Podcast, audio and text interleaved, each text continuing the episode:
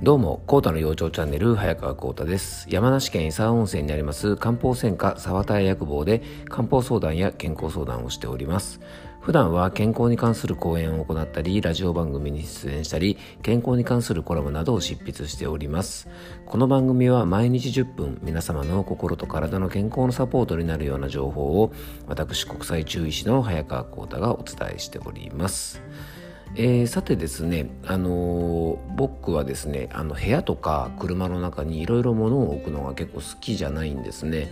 あの机の周りとかもそうですし割とこう物が何もないのが好きなんです。であの車の中なんかもですね、まあ、これはあの全然いい悪いとかじゃなくて完全に趣味の問題なんですが結構いろいろねこうアクセサリーみたいなものとか、えー、例えば女性の方だとねこうぬいぐるみみたいなものとかですねあのキーホルダーみたいなものとかあのいろいろ車の中に置く方いると思うんですが僕はあの今ね車の中にはもう一切物がないんです。あのなんかえっとなんか試乗車みたいな感じでですね何もない状態なんですね。で結構そういうね何もないあの目に見えるとこには何にも物がない方がなんとなく僕落ち着くので好きなんですよね。で一人暮らしの時とかですね昔はですね20年ぐらい前とかは結構部屋の中ゴタゴタしてたと思うんですがなんかまあ趣味も人間変わるもんだななんてあの思ってますでなんでこんな話したかというとですねやっぱね空間の雰囲気っていうのは非常にあの心の状態とかですねそういったところにもあの重要なポイントですよね。よくあの飲食店とかもちろんですがいろんな空間があってですね外観とか内装とか照明とかによってですねそこでどんな行動をするべきかなんていうことをね結構教えてくれます。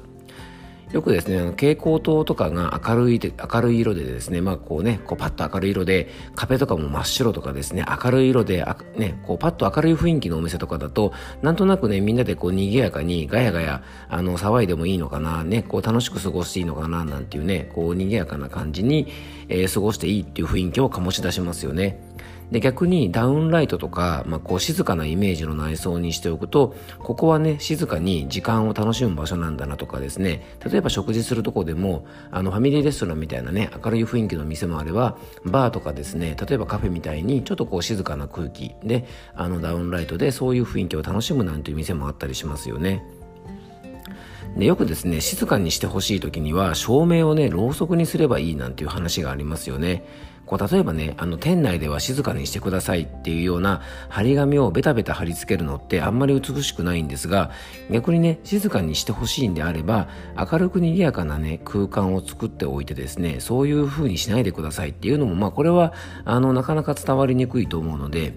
えー、ちょっとですねそういうね、あのー、雰囲気を作る作りたいんだけどうまく作れないなんて方はですね、えー、自分のお店とかですねお部屋とかの空間をですねちょっとこう、あのコーディネートするといいのかななんて思います。で僕のお店はですね、えっと、店内来たことある方とかですね写真とかで見たことある方はなんとなく伝わるかもしれませんがあの木目調でですねあの店内の内装は木目調で床はねレンガなんです。で照明もダウンライトにする感じでですね結構あのちょっと普通の薬屋さんとはですね店内の雰囲気違うんですね。でこういう雰囲気にしておくとですね来店していただいたお客様もやっぱ気持ちが落ち着くと思いますしなんとなくねここはゆっくりしていっていいのかなっていうねあの雰囲気も出てくるのかななんて思ったのであのそんな雰囲気をですね僕の先代のね、えー、お店の店主である、まあ、私の父がそんな風なお店をね作ってくれたんですね。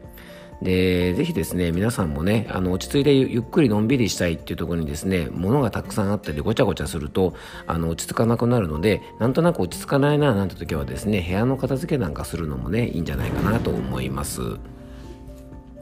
えー、さてですね、今日はね、こっからが本題で、まあ、相変わらずね、あの、前振りが長いですよね。あの、なんですが、今日はですね、えっと、初夏から夏にかけて非常に増える症状の一つで、えー、それがですね、足がつる、いわゆるね、小村返りというやつですね。よくですね、足がつる方ご相談くださいなんてポスターをね、あの、薬局とかで貼ってあるとこ見たことあるかもしれませんが、なんとなくお年寄りの方に多い症状と思われがちなんですが、実はですね、若い方にも非常にね、足がつれたりとかですね、筋肉の痙攣なんていうのが増えてきてます。ちょっと無理な体勢にすると足がつれちゃうとかですね、夜中や朝方寝てる時に足がつれて激痛に襲われる、そんな経験したことある方はね、一度や二度じゃないと思います。今回はですね、夏こそ要注意、足がつる小村帰り対策というテーマでお届けしたいと思います。足がつるというとですね、サッカーなどのスポーツ選手が試合中に足がつれてですね、倒れ込むという場面よく目にしたことがあると思います。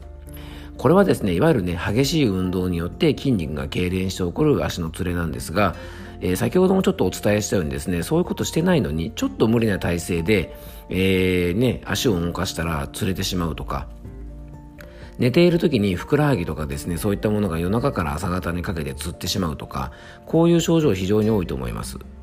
で小村帰りはその時痛いけど、まあ、すぐに治るから大丈夫とですね気にしない方も中にはいらっしゃると思うんですが最初にお伝えしておきたいのはですね足がつるという症状も実はね大きな病気の前触れっていう可能性もあるので注意が必要です。ただ足がつれるだけではなくてですね、それと合わせて、例えば喉が非常に乾きやすいとか、手足がしびれるとか、歩行しづらいとかですね、腰痛があったりとか、足が異常にむくむとか、言葉のもつれがあるなんていう場合は、心疾患とかですね、血管系の病気、関節系の病気などですね、えー、実は大きな病気とか不調の、えー、前触れとして起こる場合もありますので、まあ、こういったものをですね、えっと、重ねてやる場合はですね、えっと、医療機関などをきちんと、あの、受診することをお勧めしたいと思います。また小村帰り小村帰りにですね使われるお薬というと漢方薬の芍薬甘草湯というお薬が有名ですよね。また処方薬ではですね痛み止めとか筋弛緩剤が処方されることが多いんです。で、えー、芍薬甘草湯はですね様々な痛みや痙攣の時などに使われる漢方薬なんですが小村帰りの原因から改善する薬ではありません。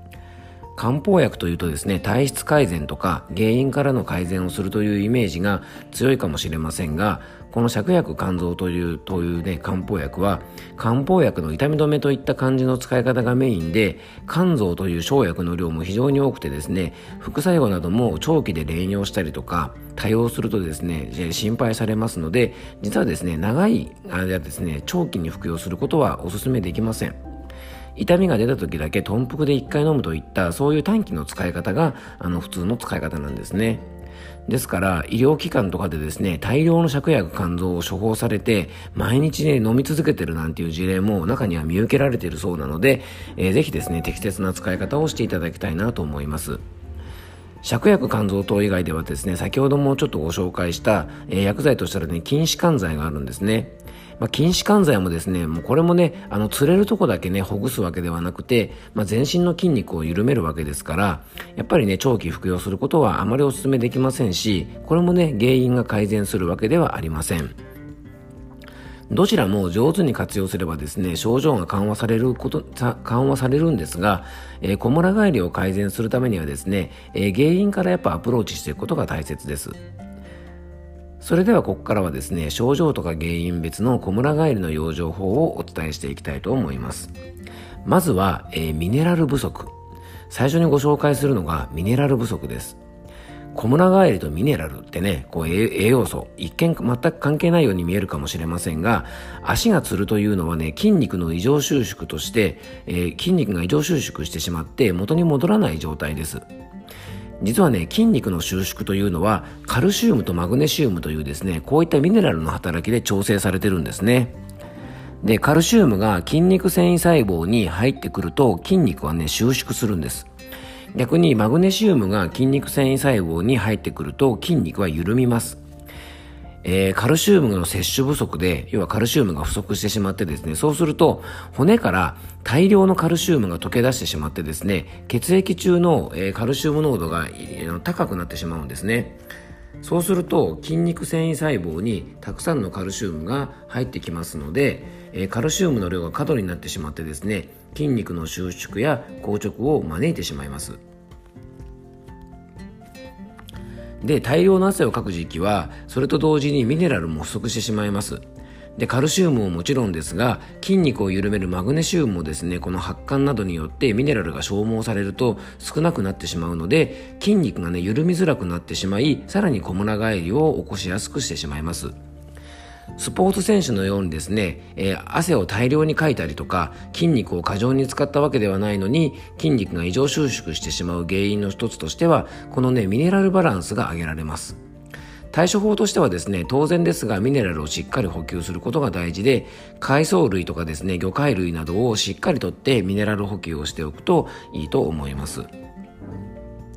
次に、えー、原因として考えられるのがですね、体の冷えや血行不良です。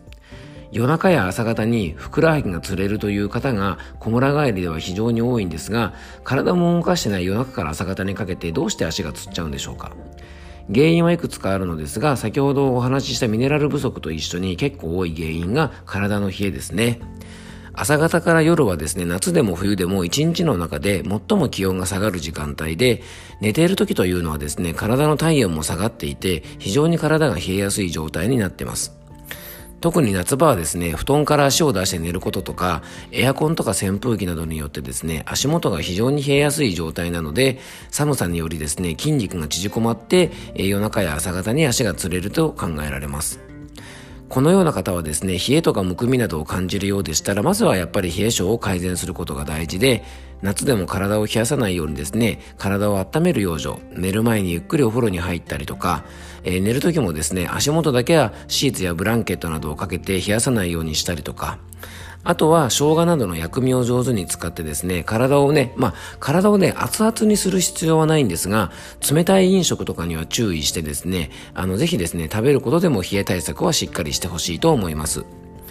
日中エアコンなどで足元が冷える方なんかは足がつりやすくなりますから足首を出さないような服装くるぶしが出るズボンやスニーカーソックスとかには注意してほしいと思います最後に紹介するのが中医学的にはですねストレスで体の血流をコントロールする肝が弱ると筋肉の張りや硬直を引き起こすと考えられるんですねで、これはですね、えー、西洋医学的な見方をすれば、ストレスで交感神経が過緊張になり、筋肉が硬直するので釣れてしまうというふうにも見ることができます。小村返り、筋肉の異常収縮は体中の筋肉どこでも起こると言えます。まあ、このような仕組みからですね、中医学で肝の弱りで筋肉の痙攣や張りや痛みなどが起こりますよというとこと、ちょっとこのね、あの自律神経のところは繋がるんじゃないかなと思います。ストレス型でこもりが返しをしやすい方はですね、冷え性の方と同じく入浴でリラックスしたり、気分転換に適度な運動をしたり、体の筋肉を緩めるように深呼吸をしたり、体の力を抜いてですね、手足をブラブラさせる運動など、まあ、緩めるとかですね、力を抜くということが、こういう方の養生にはおすすめだと思います。えー、今日はですね、なえー、初夏から夏にかけて増える、えー、お悩みである足がつる小村替えについて、えお伝えしました。えー、今日も聞いていただきありがとうございます。どうぞ素敵な一日をお過ごしください。